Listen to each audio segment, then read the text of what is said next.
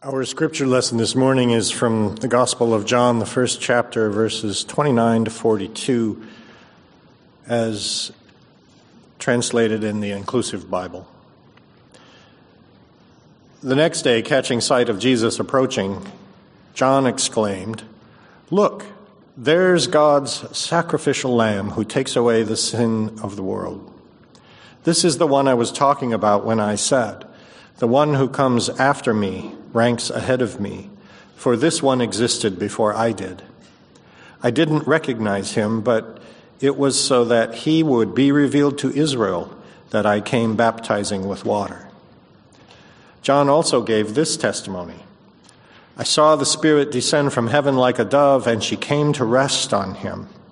I didn't recognize him, but the one who sent me to baptize with water told me, When you see the Spirit descend and rest on someone, that is the one who will baptize with the Holy Spirit. Now I have seen for myself and have testified that this is the only begotten of God. The next day, John was by the Jordan again with two of his disciples. Seeing Jesus walk by, John said, Look, there's the Lamb of God. The two disciples heard what John said and followed Jesus. When Jesus turned around and noticed them following, he asked them, What are you looking for? They replied, Rabbi, which means teacher, where are you staying? Come and see, Jesus answered. So they went to see where he was staying, and they spent the rest of the day with him. It was about four in the afternoon. One of the two who had followed Jesus after hearing John was Andrew, Simon Peter's brother. The first thing Andrew did was to find Simon Peter and say, We've found the Messiah, which means the anointed one. Andrew brought Simon to Jesus, who looked hard at him and said, You are Simon ben Jonah. I will call you Rock. That is, Peter.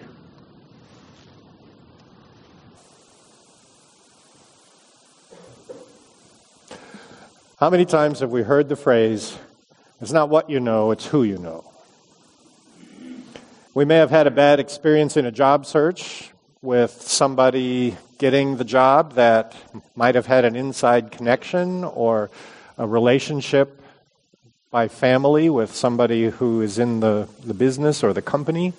Uh, we might have had an experience in school where somebody clearly was being favored by somebody in charge and got the better grades, even though maybe they didn't earn them.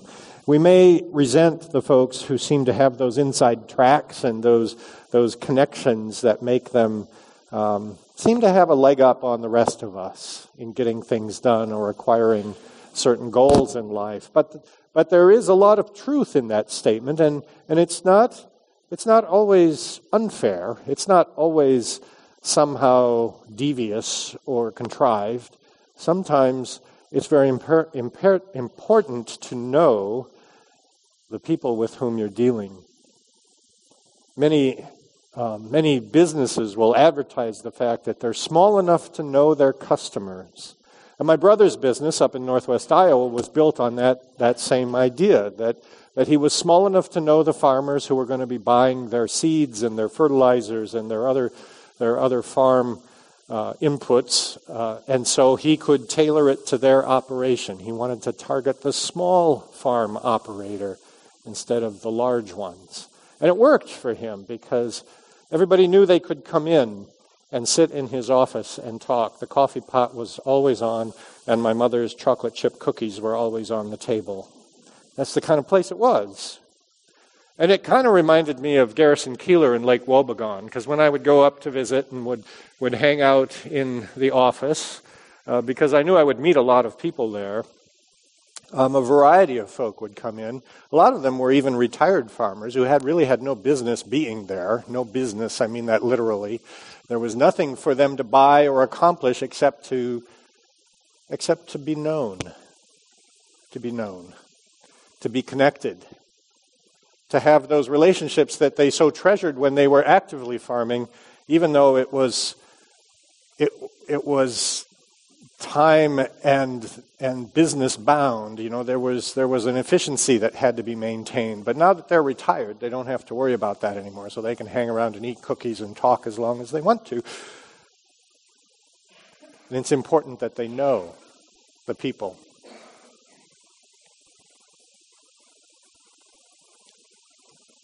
In religious circles, especially um, among folk like us who are who are followers of Jesus, um, we often hear a phrase that, that begins at least with the words, Do you know Jesus? Do you know Jesus? It's an odd kind of question to, to think about, really, because, you know, he's been dead a long time, after all. Um, do you know Jesus? And sometimes that's followed up with a phrase like, as your personal Lord and Savior. And it makes us uncomfortable because they want our knowing to fit a mold, right? It's not just enough that we know Jesus, but that we have to know Jesus in this way, in a precise way that has a precise result and some pretty serious ramifications for how we're supposed to live, or at least how we're supposed to act in the world. In today's passage, um, we, we have a story, a, a, a series of incidents related to us by the writer of John's Gospel that, that help us to understand this dynamic of knowing and following. To follow Jesus is, seems to be the point here. To follow. And, and sometimes following is a good thing. Um, sometimes it's a source of comfort to us to know that, hey, somebody else has been on this path before. I'm just going to follow the way that they took and can be pretty assured of the same outcome. Or at least I'm not going to venture out into something untried or dangerous or unpredictable.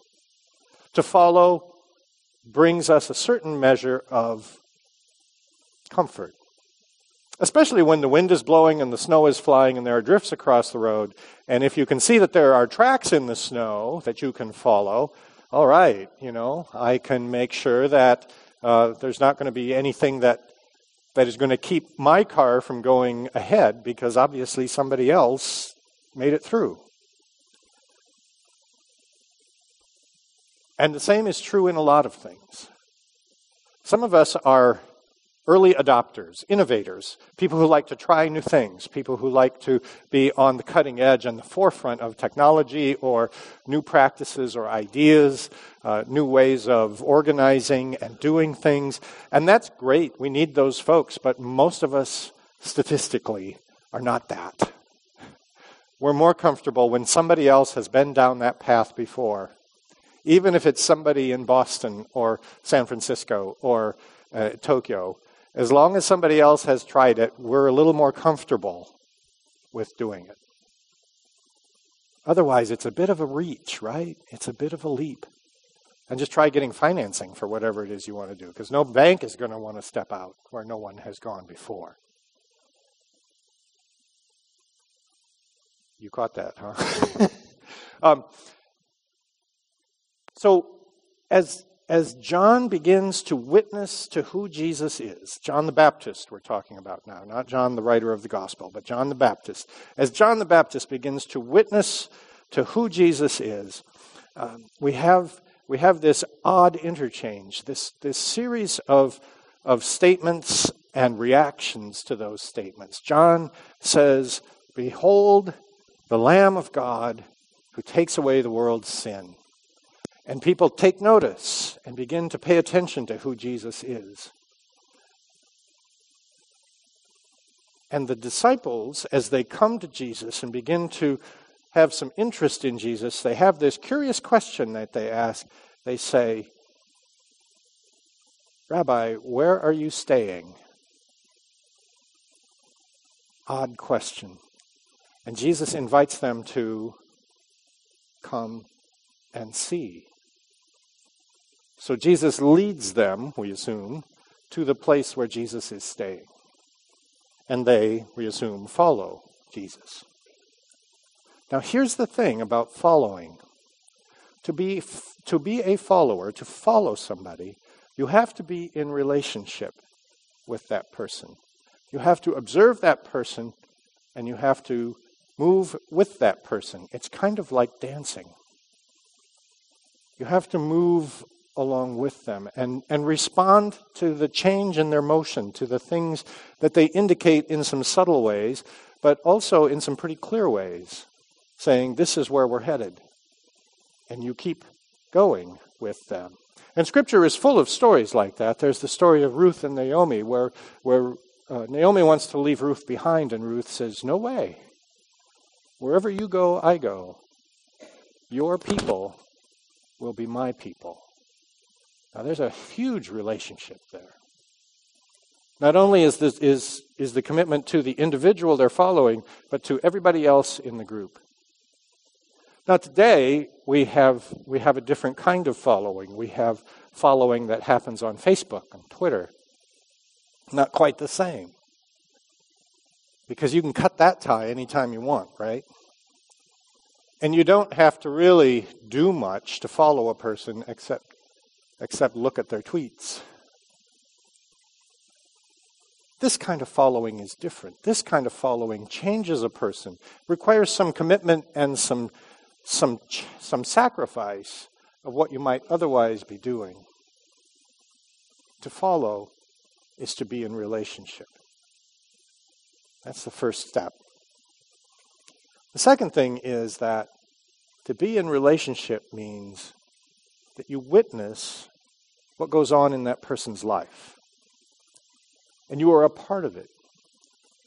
In a, in a large sense, you share the elements of their life as a follower of them. And this is, I think, what happens as Jesus and the disciples begin to do this leading and following thing that, that ensues after this encounter, that they begin to witness Jesus in a way that makes them share his life. Now, John the Baptist, again, um, has been doing this. John has been witnessing some of the things in Jesus' life and is beginning to say to people, Now I know who this is. This is the one. This is the one. And so folks begin to pay more attention. So to follow is to be in relationship. To be in relationship is to witness what goes on in another person's life. And part of what we witness in that person's life is the power of God at work. Because the gift of life to us is always an example of what God is doing in the world. Now, we may be an example of someone who resists that or ignores that or tries desperately to, uh, to claim that it's not really happening, but, but my assertion would be that as God works in our lives, we become witnesses without even knowing it sometimes. I recently reconnected with a high school classmate. We had a reunion, and he didn't show up. Kind of, kind of made me mad because we were good friends, and I thought he might be there. And people kept coming out up to me and, and asking me, you know, where's so and so? I thought he'd be here. I, said, I don't have any idea. And they'd look at me kind of funny and say, But you guys were so close. You were such good friends. How can you not know? How can you not know that he, you know, what's going on in his life? And it, and it, it kind of made me think. And so I thought, I just need to reconnect with him. And I got the impression he was not in favor of that. And I don't know why. But um, he lives in Minnesota, and um, when Susan was in her doctoral program, I happened to be up in Minnesota, and and as I was returning, I was going to go see mom in northwest Iowa, and so I, I was going to drive really close to his town. At least it would not be out of my way, and and so I just said, "Hey, I'm coming. Let's meet for coffee or milkshake or you know what? Let's let's get together." And he could he could hardly say no, and so we were forced to be together.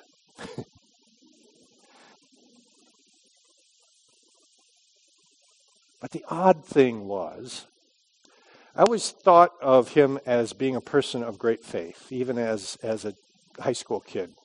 His church was important to him.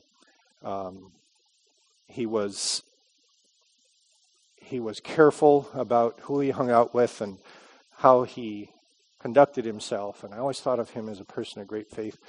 And he was a member growing up of the Church of Christ, not the United Church of Christ, but the Church of Christ, which is typically very conservative about things like dancing and drinking and playing cards and, and all of those things. And and so um, as we as we talked together, I discovered that he was working for a Presbyterian church. And I thought, well now that doesn't fit. And and as we were kind of winding down and going, you know, going our separate ways, I said to him, "I'm I'm surprised that you're you're now Presbyterian."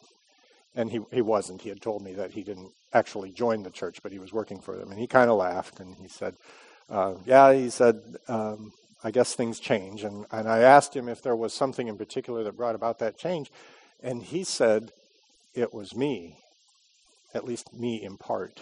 It was it was the understanding that people who were not of his church were still connected somehow with their faith and with their God. And it opened him to things he would not otherwise have done. And I thought, holy cow, 40 years, 40 years ago, I did something that changed this person's life now. And I look at this passage in John and I think, yes, that's exactly how it works. You look at somebody's life and it opens you to the power of God at work somehow. And, and the person whose life prompted that may not even be aware of it, may not even understand that somehow God was, God was working through what they did to make change in someone else. So, this whole idea of following Jesus is not just about being on the right side or or making the right choice. It's about opening the door.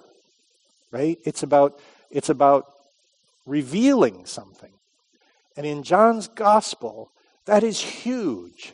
It is huge because because being able to see, being able to comprehend what God is doing is the linchpin of everything else that happens in John's gospel. If we follow this story, in, in John's gospel, what we discover is that we can't, we can't read the Bible like we usually do and have it make any sense, because usually what we do is take 15 or 20 verses, or maybe even one verse or two verses, and we, we, we, we we excise them out of their context and we say, okay, this is what this means for our faith. When that's not how John wrote. John wrote so that we would make the connection between the prologue, the beginning, and the end and all the stuff in between. So the, the idea of light and sight and being able to see is huge in John's gospel because if you can't if you can't perceive what God is doing, if you can't see the thing that's going on, if you're stuck in the darkness and can't have the light to shine on what's going on in the world, then you're never going to get it. And what is it that what is it that really brings to a head the conflict between Jesus and the Pharisee? It's the healing of the man born blind. Right? It's the healing of the man born blind. And as the man born blind is healed, he begins to see, and it causes all kinds of problems, and he ends up getting kicked out of the synagogue. And remember, John is writing, the, the, the, gospel writer John is writing, at a time when the Christians were being kicked out of the synagogues because the Jewish communities could no longer tolerate the things the Christians were advocating.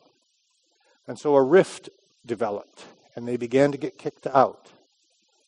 And John is trying to say to them, John, I need to, I need to always qualify this. The gospel writer John is trying to say to these Christians who are losing their place in the synagogue, it's more important that you follow Jesus. That is the important thing because that is how you will see and be seen by the people who need to see. Remember, John the Baptist says, I came and started baptizing so that this one would be revealed. It's all about the revelation. It's all about the seeing and the comprehending and the understanding. And if we don't follow Jesus, I mean, if we don't, if we don't understand who Jesus is, that makes that extraordinarily difficult. Susan did her doctoral work at a Lutheran seminary. And for Lutherans, the understanding of preaching is really very simple. It's Show them Jesus. Show them Jesus. That's my task, I guess, in the eyes of Lutherans, is to show Jesus to the world. But that is not just the preacher's task. That is the task of all of us, to show Jesus to the world. So the question, do you know Jesus? Do you know Jesus? is a serious question and I think that's one of the things that sets Christianity apart from a lot of other religions is that most other religions, at least so far as I'm aware, kind of make their prayers and offerings to entities with whom they have very little connection other than that, don't really know them. And the testimony of Christians throughout the ages is that somehow in this relationship we have with Jesus, we get to know Jesus in a, in a very real sense.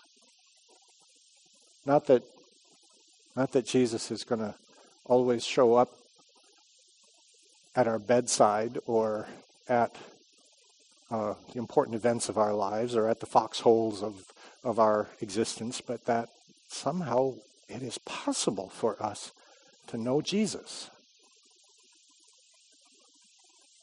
And I don't know that I can explain that. I don't know that I can make that real for you. Um, it might be something like what my mom described after my dad died. And she said she would wake up in the morning and know that dad was with her in the bed. Now, it's easy to explain that away as, as a grief response, as, as the mind sort of creating a presence in order to um, minimize the, the pain of the loss, to cope with life with this big empty hole, and the brain just kind of automatically fills it with whatever's going to be comforting and helpful. But my mom didn't see it that way at all. And I think of that a lot when I think about, you know, how do we explain this? How do we talk about this in ways that don't seem crazy or outlandish?